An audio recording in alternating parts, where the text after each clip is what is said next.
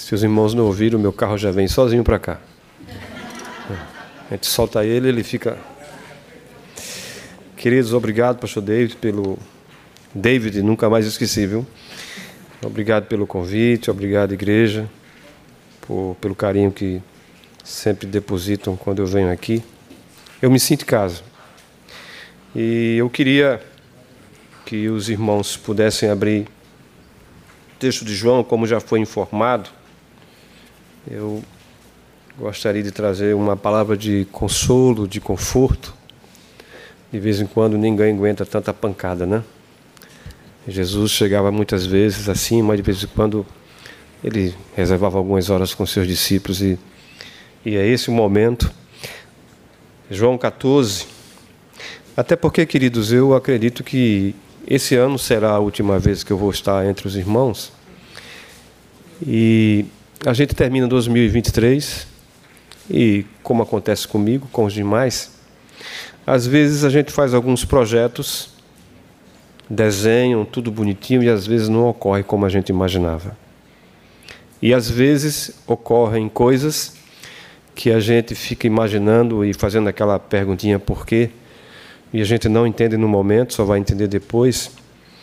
E Jesus quer trazer uma palavra para o meu coração, para o seu coração, sobre esses momentos difíceis que eu e você nós nós enfrentamos. Então, João capítulo 14, nós vamos ler do verso 1 até o 15. É, apesar de que eu vou, eu vou trabalhar até o 11. Diz assim um texto: Não se turbe o vosso coração, crede em Deus, crede também em mim. Na casa de meu pai há muitas moradas. Se não fora, eu vou-lo teria dito, pois vou preparar-vos lugar. E quando eu for e vos preparar lugar, eu voltarei e vos receberei para mim mesmo, para que onde eu estou, estejais vós também. E vós sabeis o caminho para onde eu vou. Disse-lhe Tomé: Senhor, não sabemos para onde vais, como vamos saber o caminho? Respondeu-lhe Jesus: Eu sou o caminho e a verdade e a vida. Ninguém vem ao Pai a não ser por mim. Se vós tivesses conhecido, me tivesses conhecido, conhecerias também a meu Pai. Desde agora o conheceis e tendes visto. Replicou-lhe Filipe: Senhor, mostra-nos o Pai, e isso nos basta. Disse-lhe Jesus: Filipe, há tanto tempo estou convosco, e não me tens conhecido? Quem me vê a mim, vê ao Pai. Como dizes tu, mostra-nos o Pai. Não crês que eu estou no Pai e que o Pai está em mim? As palavras que eu vos digo, não as digo por mim mesmo, mas o Pai que me permanece em mim faz as suas obras. Crede-me que estou no Pai e o Pai em mim. Crede, ao menos por causa das mesmas obras. Em verdade, em verdade vos digo que aquele que crê em mim fará também as obras que eu faço e outras maiores fará, porque eu vou para junto do Pai. E tudo quanto pedirdes em meu nome, isso farei, a fim de que o Pai seja glorificado no Filho. Se pedirdes alguma coisa em meu nome, eu o farei. Se me amais, guardareis os meus mandamentos. Uma palavra de oração, curva sua cabeça. Senhor amado, Deus eterno, nós te pedimos a tua graça, a tua misericórdia. Queremos que a tua palavra, que é viva e que é eficaz, que corta, que penetra, possa penetrar no mais profundo do nosso coração e trazer, Senhor, uma palavra de exortação, mas acima de tudo de consolo. Nós nos colocamos diante de Ti como pessoas necessitadas, que carecem da Tua glória, que carecem da Tua graça. No nome de Jesus. Amém. Queridos, por que corações se perturbam? É porque circunstâncias que nos, ama, nos ameaçam parecem ser muito maiores e mais fortes do que a capacidade de lidar com elas. E ficamos, muitas vezes, como os discípulos que foram pegos de surpresa na tempestade, quando eles estavam atravessando o mar da Galileia. Nossas habilidades e experiências não dão conta da situação. Eu não sei se você já parou e para pensar que Jesus ele foi um pouco delicado quando perguntou aos seus discípulos: Por que vocês estão com medo? Ora, esses discípulos eles tinham total razão em estar amedrontados, aterrorizados, porque eles estavam, diz o texto de Marcos, que eles estavam a ponto de se afogar.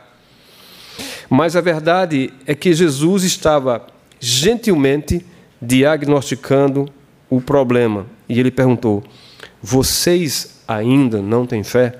Apesar de não ser um texto correlato ao que nós lemos, a gente vai perceber que durante o ministério de Jesus, ele permitiu que várias coisas acontecessem para gerar naqueles com quem ele acompanhava, já que havia um preparo, para que eles pudessem experimentar, pudessem conhecer a Jesus e pudessem depois continuar essa obra.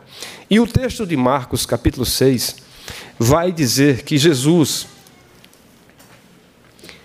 é, tinha multiplicado cinco pães e dois peixinhos e deu de comer a uma multidão muito grande.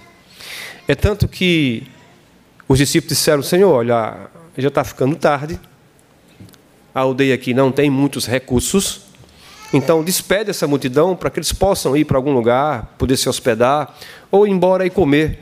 A Jesus disse o seguinte: Olha, vocês vão dar de comer. Imagine como é que ficou a mente de, um, de alguns discípulos. Disseram: a gente precisava no mínimo de uns 200 denários de pão para dar de comer essas pessoas. Alguém diz: Olha, tem aqui um rapazinho que tem cinco pães e dois peixinhos que trouxe para o seu lanche. Mas o que é isso para tantas pessoas?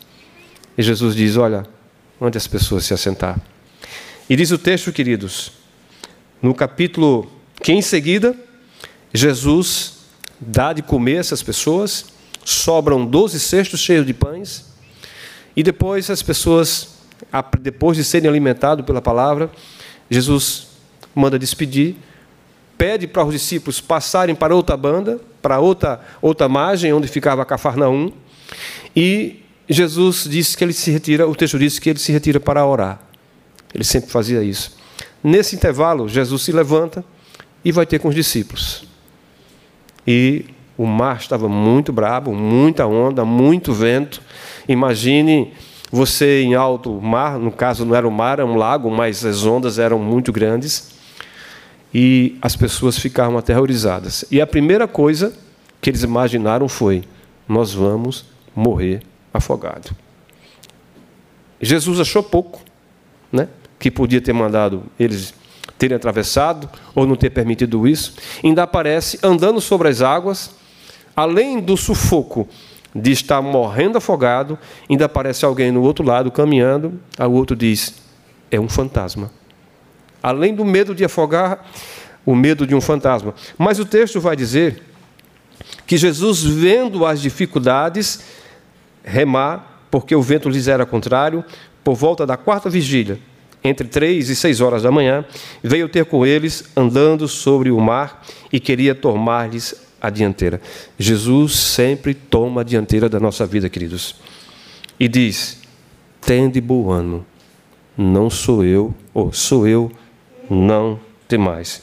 Subiu para o barco para estar com eles, e vendo-o, e o vento cessou, e ficaram entre si atônitos. Porque Jesus permitiu que isso acontecesse? Porque não havia compreendido o milagre dos pães, antes o seu coração estava endurecido. Jesus deu prova cabal de quem ele era. E em seguida, acontece um evento desse, e eles, apesar de ter visto o que viram na multiplicação dos pães, diz o texto que eles não haviam compreendido o milagre dos pães, antes o seu coração estava endurecido. Em outras palavras, eles tinham recurso suficiente no barco, isto é, alguém mais forte do que os ventos, alguém mais forte do que as ondas do mar, mas lembraram, não lembraram dele, ou melhor, falharam em não confiar nele. Eles tinham o recurso suficiente, eles tinham Jesus com ele no barco. E muitas vezes nós temos o recurso suficiente e, mesmo assim, nós continuamos na nossa vida de incredulidade. Provações e dificuldade, confusões e grandes tristezas nos puxam para baixo. O interessante é que é ser cristão não nos torna imunes a essas crises. Porém, Jesus Cristo, em Jesus nós temos o recurso para superar tudo isso. E é isso que Paulo quis dizer em Romanos 8,37, quando ele diz: Em Cristo Jesus somos mais dos que vencedores. Agora, não por nossas próprias forças, mas o texto continua: mas por meio daqueles, daquele que nos amou. A repreensão de Jesus, querido, para esses discípulos, não quis dizer discípulos tolos. Vocês são pescadores, calejados. Vocês deviam ter experiências ou ter confiado nas suas próprias experiências. O texto não quis dizer isso. O texto quis dizer que foi: vocês estão no barco com o Criador da Galileia, o Filho de Deus, Senhor do vento, Senhor das ondas, mas não confiaram em mim. Em final, eles estavam cheios de medo, tomados de terror. Queridos, o capítulo 14 que nós lemos, ele tem todo um contexto.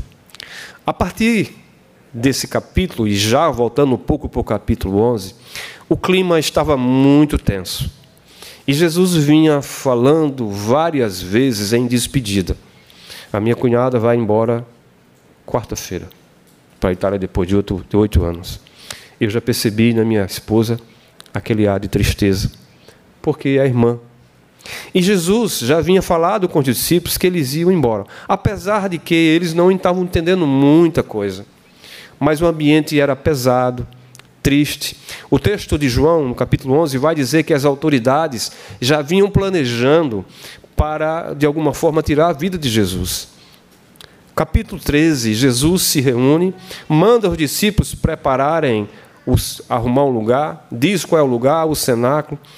Eles começam a preparar, Jesus ceia com eles, começa naquele clima tenso de morte, e Jesus chega a dizer: A minha alma está profundamente amarga.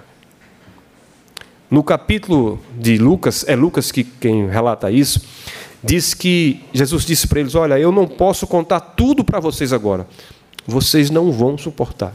Imagine aquela reunião com os discípulos, aquele clima tenso, e naquele momento Jesus prepara os seus discípulos e de maneira lenta vai dizendo qual é o seu projeto. Nota então que dentro desse ambiente de morte, de tristeza, Jesus ele vai dar aos corações perturbados um conselho. Versículo 1. Não se turbe o vosso coração, crede no Pai, crede também em mim. Em outras palavras, não deixem que seus corações se turbem antes de tudo, porque Deus é a segurança de vocês. Conforme diz Provérbios capítulo 18, versículo 10, Torre forte é o nome do Senhor, o qual o justo se acolhe e está seguro.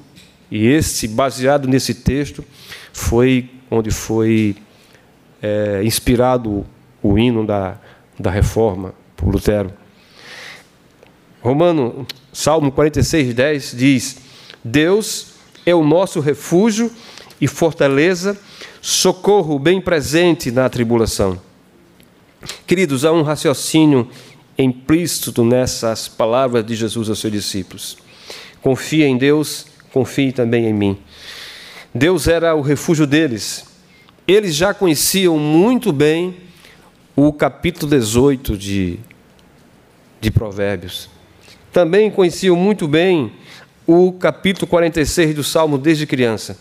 Mas agora eles estavam com Jesus havia três anos e eles tinham motivos suficientes para confiar nele também. Eu queria lembrar aos irmãos que Messias, o Messias no Velho Testamento era considerado filho de Deus. E o capítulo de, de Isaías, capítulo 29, capítulo 35, 61, trazia, o, havia profecia de que provava qual seria os sinais que esse Messias teria quando chegasse. E o texto de, de João, no capítulo 11, quando João estava preso, o texto de Mateus vai dizer que quando João ouviu no cárcere falar da obra de Cristo, mandou seus discípulos perguntar-lhes: perguntar-lhe: És tu que estava vi ou havemos de esperar outro? Querido João Batista estava preso, estava também em crise e de certa forma havia dúvida nele de que se Jesus era ou não o Messias. Ele estava preso, não sabia se saía ou não dali, se seria morto. Mas João questionava, assim como os discípulos no caminho de Emaús questionaram quando disseram, conversando com Jesus no caminho, disse: Olha, você por acaso não está sabendo o que houve em Israel? Jesus, um homem de, valoroso de obras, ele, nós, nele nós tínhamos esperança que ele viessem redimir. Então, qual foi a resposta de Jesus para esses discípulos de João? Diz-lhes: Inde anunciai a João o que estáis ouvindo e vendo. Os cegos veem, os coxos andam, os leprosos são purificados, os surdos ouvem, os mortos são ressuscitados e os pobres está sendo pregado o evangelho. Certamente quando os discípulos de João saíram e foram até ele e disseram para João: João, Jesus mandou dizer para você isso, isso, isso. Certamente João Batista se remontou às profecias de Isaías, a diz: esse era o Messias que nós estávamos aguardando. Havia sinais, queridos, havia sinais. É tanto que só após a ressurreição é que os discípulos vieram entender quem era Jesus. As próprias autoridades, diz o texto de Lucas, que eles vinham investigando quem era o Messias, porque estava escrito. Mas mesmo assim eles não perceberam. Mas após a ressurreição, João veio entender quem era Jesus. É quando no capítulo 1 da sua epístola, capítulo 1, versículo 1, diz: O que era desde o princípio, o que temos ouvido, o que temos visto com os nossos próprios olhos, o que contemplamos e as nossas mãos apalparam com respeito ao Verbo da vida, o que temos visto, o que temos ouvido, nós anunciamos a vós outros. Jesus havia dado motivos suficientes através dos sinais que ele fazia. E tudo remetia, conforme de Mateus, que foi escrito com o objetivo de provar que Jesus era o Messias prometido no Velho Testamento. Eles viram as obras poderosas que validaram Jesus como Messias prometido. Eles ouviram falar do seu relacionamento ímpar com o Pai Celestial. E assim, queridos, como viera ao mundo para salvá-los, Agora ele estava deixando o mundo para preparar um lugar na presença do Pai. Versículo 2 e 3 diz: Na casa do meu Pai há muitas moradas. Se não for assim, eu vos teria dito, pois vou preparar-vos lugar. E quando eu for e vos preparar lugar, eu voltarei e receberei para mim mesmo, para que onde eu estou, estejais vós também. Em outras palavras, não obstante o que aconteça, o maior problema da nossa vida já foi resolvido. O nosso destino final, que é a casa do Pai. Até agora, a obra que o Senhor Jesus fez nesse mundo, em nós, até que esteja completa, nós somos imortais Enquanto estivermos nesse tabernáculo, conforme diz Paulo, nós passaremos por tribulação. Ele preparou lugar para nós e está esperando um dia em que virá nos levar para casa, a fim de que estejamos com eles. com Ele.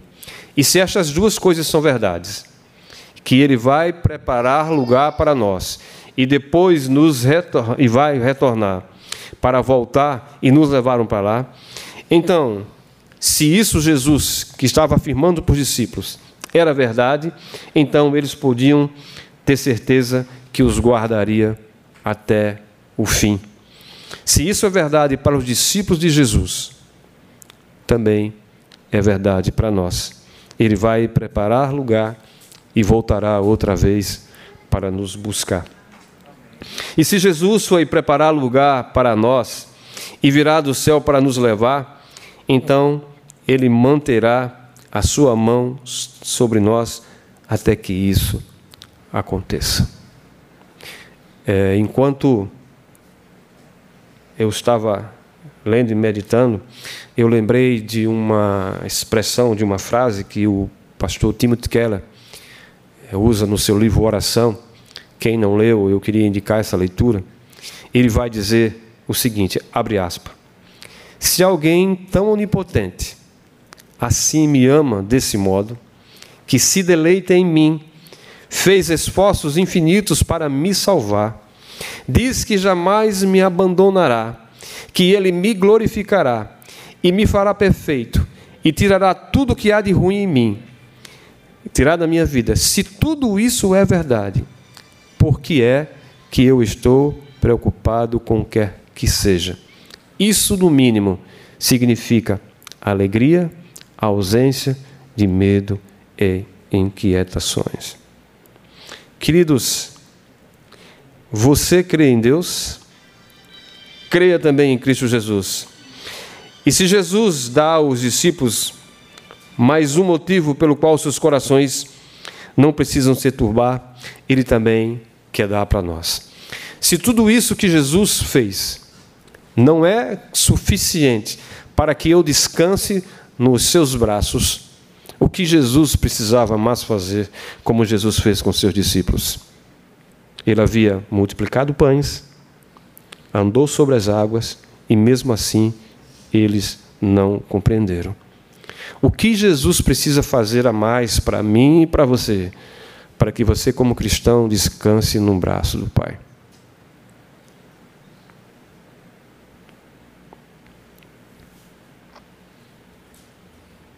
E Jesus dá aos seus discípulos mais um motivo pelo qual os seus corações não precisam se turbar.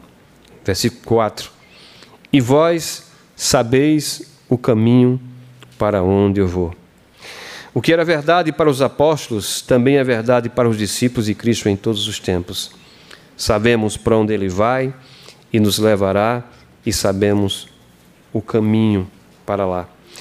Entretanto, isso ainda não estava claro, pelo menos para dois dos discípulos.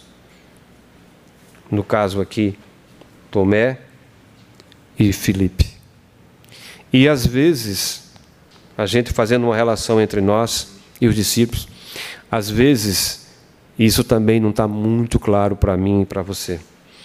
E Jesus vai dar respostas a esses dois discípulos, bem como os demais, o texto só focaliza os dois, para esses discípulos que estavam com os corações perturbados.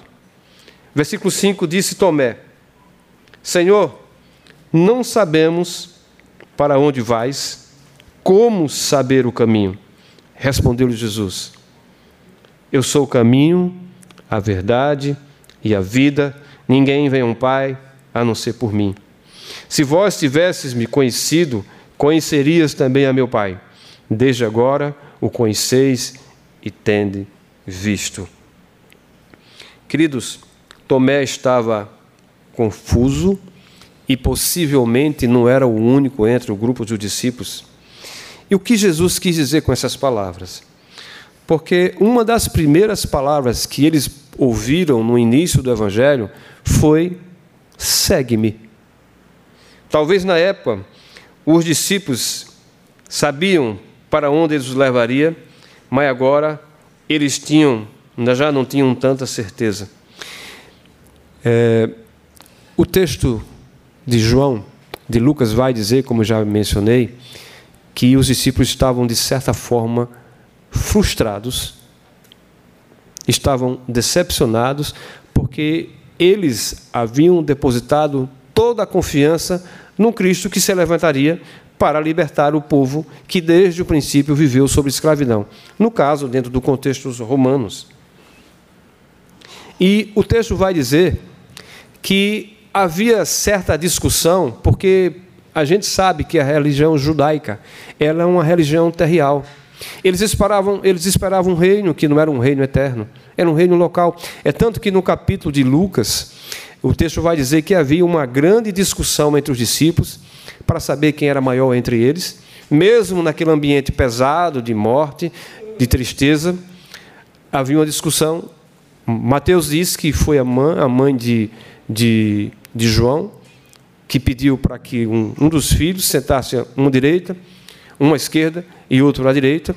O texto de, de, de, de Lucas vai dizer que foram eles mesmos que foram e é por causa dessa discussão que Jesus, depois que estava querendo essa discussão para ver proeminência entre eles, é quando Jesus se levanta, toma uma toalha, pega uma, uma vasilha com água, se envolve com a toalha e começa a lavar os pés dos discípulos. Nós podemos nos enxergar no lugar desses discípulos que não tinha tanta certeza desse caminho. A situação era aterradora, eles não conseguiam pensar com clareza nas coisas que estavam acontecendo. Qual o significado de o um caminho para esses jovens discípulos judeus? O povo sabia que a Torá, a lei, não era uma simples conjunto de regras e regulamentos. Era uma, um manual para a vida abençoada. E Moisés já tinha dito em Deuteronômio capítulo 30, versículo 19, sobre, já no seu discurso final, antes de morrer, que eles deviam escolher entre a vida e entre a morte. A Torá foi dada na forma de palavra escrita, porém agora João explicou no início do seu evangelho que a palavra veio em carne e osso. Logo Jesus estava dizendo: Tomé, você não vê agora que eu sou eu, que eu sou o Torá? Jesus é a verdadeira Torá, a verdadeira palavra. Jesus é o verdadeiro caminho. E essa resposta de Jesus é uma das mais importantes declarações registradas no Evangelho. Eu sou o caminho, eu sou a verdade e a vida. Ninguém vem ao Pai senão por mim. É Jesus, é a verdade que alimenta a nossa mente, a vida que satisfaz a nossa alma e o único caminho seguro para Deus. Tem um pensamento do pastor de Acaso que ele diz o seguinte: Jesus é o caminho para Deus, porque precisamente Ele é a verdade de Deus, Ele é a vida de Deus. Ele é a vida, aquele que tem vida em si mesmo, ele é a ressurreição e a vida, o verdadeiro Deus e a vida eterna. E somente pelo fato de ser a verdade e a vida é que ele pode ser o caminho para Deus. Tomé ainda não tinha entendido isso e ele estava em desvantagem com relação a nós, que já lemos a explicação de João logo nas primeiras páginas do seu Evangelho porque a lei foi dada a Moisés. A graça e a verdade vieram de Jesus Cristo. Em certo sentido, Tomé estava elaborando a pergunta feita por todo o Antigo Testamento: Quem subirá ao monte do Senhor? E quem há de permanecer no seu santo lugar? Agora, Jesus dá a resposta. E pela fé em mim, você pode ir até o Pai porque eu sou o caminho. Após dar esse conselho, versículo 8, Filipe, outro discípulo a quem raramente os evangelhos têm falado muito pouco sobre ele, faz uma pergunta ligada à pergunta de Tomé, de certa forma um pouco diferente. Replicou-lhe Filipe: Senhor, mostra-nos o Pai e isso nos basta. Será que há um toque de decepção na resposta de Jesus a Filipe? E Felipe diz, Jesus diz a Felipe, versículo 9: Felipe, há tanto tempo eu estou convosco e não me tens conhecido, quem vê a mim, vê ao Pai. Jesus tinha dado a Filipe e aos demais discípulos toda a prova que eles precisavam crer. Jesus tem dado para mim e para você, assim como Deus os discípulos, toda a prova necessária para que eu e você criamos nele.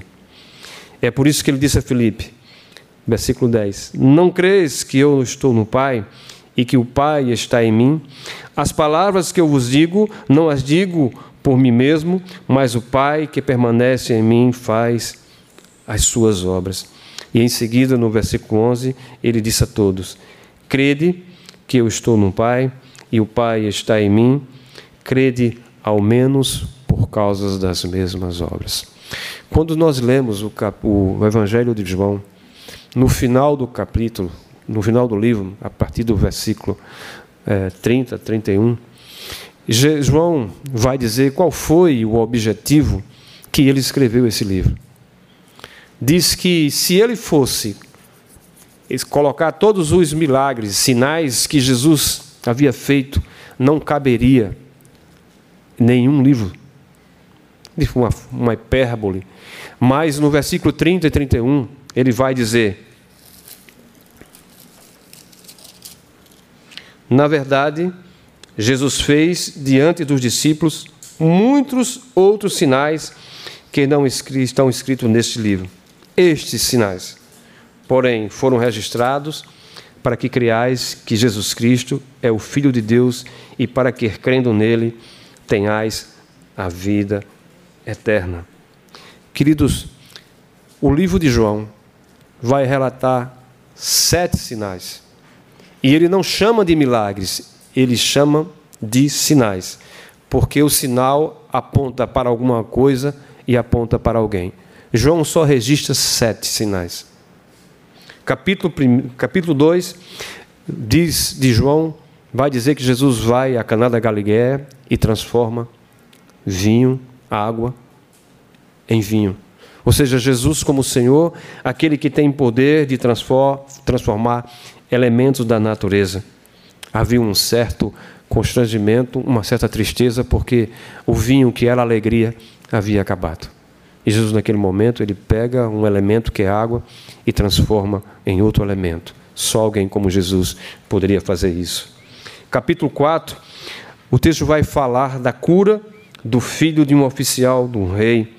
No capítulo 5, Jesus cura um paralítico. No capítulo 6, Jesus multiplica os pães. E vários desses sinais vão apontar para Cristo como algum aspecto do seu ministério. E aqui, quando Jesus multiplica os pães, um, dos, um aspecto do seu ministério era: Eu sou o pão da vida. No capítulo 9, capítulo 6, Jesus anda sobre as águas como aquele que é Senhor da natureza, que controla todas as coisas. Capítulo 9, Jesus cura um cego de nascença, outro aspecto do seu ministério, como eu sou a luz do mundo, aquele que anda comigo ou está em mim, não andará em trevas. E no capítulo 11, no final, Jesus, outro aspecto, Jesus ressuscita a vida de Lázaro que estava morto. Ou seja, são sinais que apontavam. E Jesus disse: Há tanto tempo eu estou com você e vocês agora me diz: Mostra-nos o Pai. Queridos, eu tenho um bocado tempo de, de crente e muitos aqui têm muito tempo de cristão. E durante a, esse período de caminhada de cada um de vocês, Jesus tem demonstrado todo um poder, se manifestando muitas vezes de maneira poderosa para provar que ele é o Filho de Deus. E às vezes, esse tempo de, de cristão não nos dá a experiência ou a capacidade de sermos cristãos verdadeiros. os discípulos, no caso de Filipe, havia contemplado. João só relata sete milagres, sete sinais. Mas certamente, se nós fôssemos enumerar, e o próprio João disse que ele fez muito mais do que esse, certamente os discípulos tinham motivos suficientes para crer que Jesus era o Messias prometido no Velho Testamento. Pergunto: o que Jesus precisa fazer a mais para mim e para você, para que a gente viva nesse interim, nesse tabernáculo, até que ele venha, para a gente crer que aquele que fez milagres, obras poderosas, não pode fazer por mim e por você? Será que o que Jesus fez não não dá prova suficiente de que a gente possa encarar mais um ano descansando nos seus braços, mesmo que que venha alguns dissabores. Quais as provas que Jesus precisa ainda operar para que eu creia? Interessante, como eu falei, Jesus tinha acabado de multiplicar cinco pães e dois peixes, transformando elementos da natureza. Depois Jesus vai e anda sobre as águas. Será que isso não era suficiente?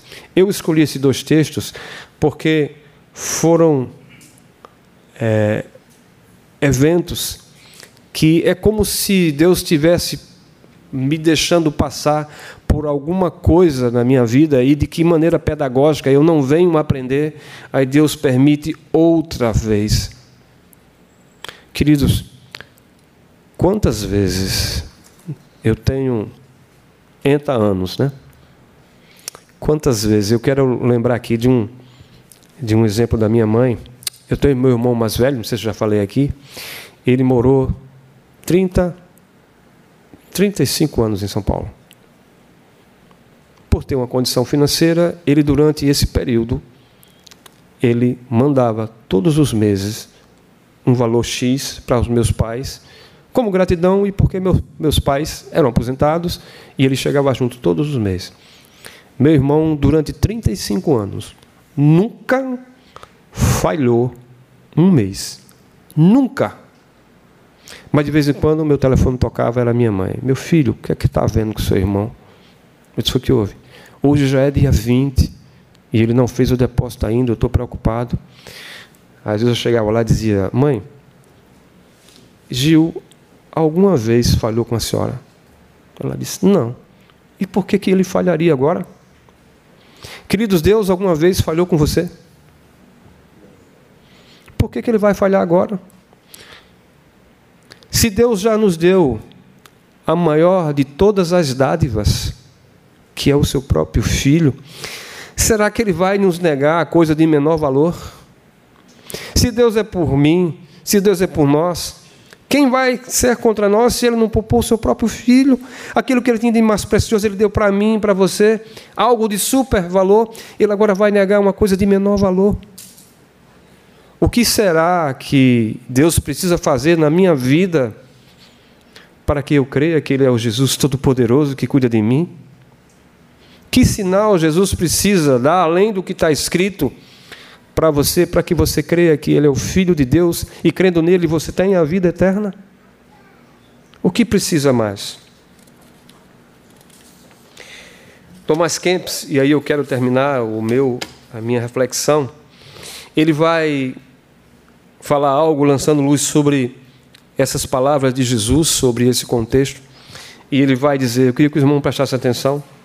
Abre aspas. Sigam-me. Se eu sou o caminho, a verdade e a vida. Eu sou o caminho, a verdade e a vida. Não é possível andar fora do caminho, não é possível conhecer fora da verdade e não é possível viver fora da vida. Eu sou o caminho pelo qual vocês devem andar, a verdade em que vocês devem crer, a vida na qual vocês devem por toda esperança. Eu sou o caminho inerrante, eu sou a verdade infalível, a vida infundável.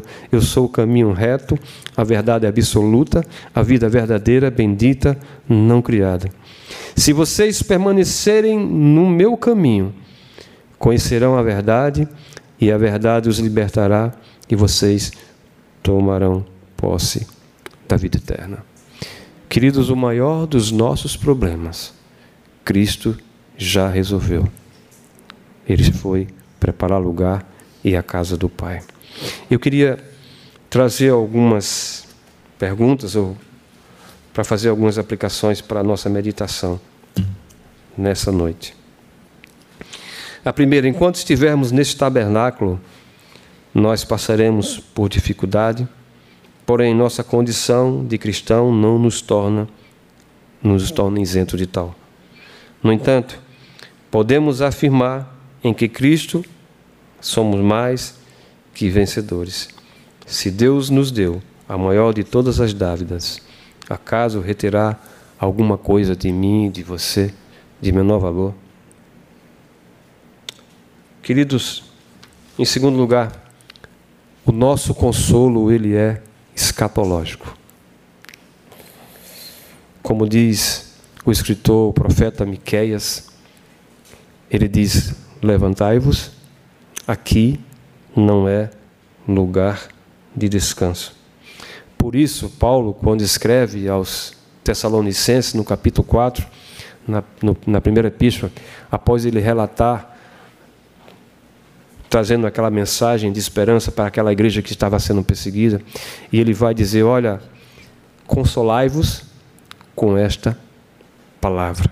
Aqui não é lugar de descanso, o nosso descanso, o nosso consolo é escatológico. Aquilo que nós chamamos na teologia, aquela tensão de agora sim e ainda não. Nós aguardamos novos céus e na terra. Então, se console com esta palavra. No entanto, nós temos o recurso suficiente para vivermos essa vida até que ele volte. Terceiro, o nosso tempo de cristianismo não nos capacita ter uma vida de profundidade. O tempo que você tem talvez não seja suficiente e você muitas vezes vem a fazer a mesma pergunta que Felipe fez. E Jesus vai responder da mesma maneira. Há tanto tempo eu estou com vocês e vocês ainda perguntam: mostra-nos o Pai. E o texto vai dizer: Você não crê que eu estou no Pai e que o Pai está em mim, mesmo com as mesmas obras? Por fim, ainda devemos perseverar em conhecer o Senhor como caminho, verdade e vida. Queridos, nós vamos entrar nos, no próximo ano e certamente já estou Desejando um bom 2024 para vocês, um feliz 2024. Não acho que não vou ser mais convidado não, pastor esse ano, não é não. Então, o que eu queria trazer para vocês é que vocês não devem ter o coração turbado. Eu sei que quando estivermos nessa carne, a gente vai, ela vai tremer. Mas nós temos o recurso suficiente. Os discípulos tinham recurso suficiente estava no barco com eles. Então nós temos o recurso suficiente para caminhar até que ele venha. Então creia dessa forma. Mesmo quando as coisas não estiverem andando conforme a sua vontade no próximo ano, fale como Paulo, que tinha uma convicção. E aliás, quando nós temos uma convicção muito forte no verdadeiro cristão, a gente tem muito recurso para enfrentar essa vida. Aquilo que levou os discípulos a, a morrerem, muitos foram decapitados, mortos à espada, é, morreram em prol do Evangelho. Isso só ocorreu depois da ressurreição. Nós temos esse recurso. E isso nos leva a ter uma convicção muito forte, como o próprio Paulo tinha, que ele diz: Olha, eu estou a ponto de ir embora. Queria até ir embora, não queria ficar aqui, que é um lugar incomparavelmente melhor estar com Jesus. Mas Paulo tinha uma convicção muito forte. Uma convicção porque ele experimentou a maior dado de todas as coisas. Ele conheceu Jesus como caminho, verdade e vida. O que nós precisamos mais? Curve sua cabeça. Paizinho, obrigado pela tua palavra. Obrigado, Senhor, porque a tua palavra é eficaz, ela vem cortando, ela vem se aprofundando. Então, o que nós pedimos nessa noite era para que o Senhor possa abençoar cada irmão. Eu sei que nem todos têm as mesmas condições, alguns com os corações mais aflitos, outros mais tristes. Não sei quais os problemas que eles enfrentam, mas que pela tua palavra eles possam crer que aquilo, o recurso necessário para que eles possam viver essa vida, eles já têm. Que eles possam ter uma experiência profunda contigo, mesmo apesar de tanto tempo de crente, eles possam chegar à convicção de que na casa do Pai é muita morada. Temos um futuro que nos aguarda. E te pedimos que enquanto estivermos aqui, nos ajuda, nos dá esse consolo. No nome de Jesus. Amém.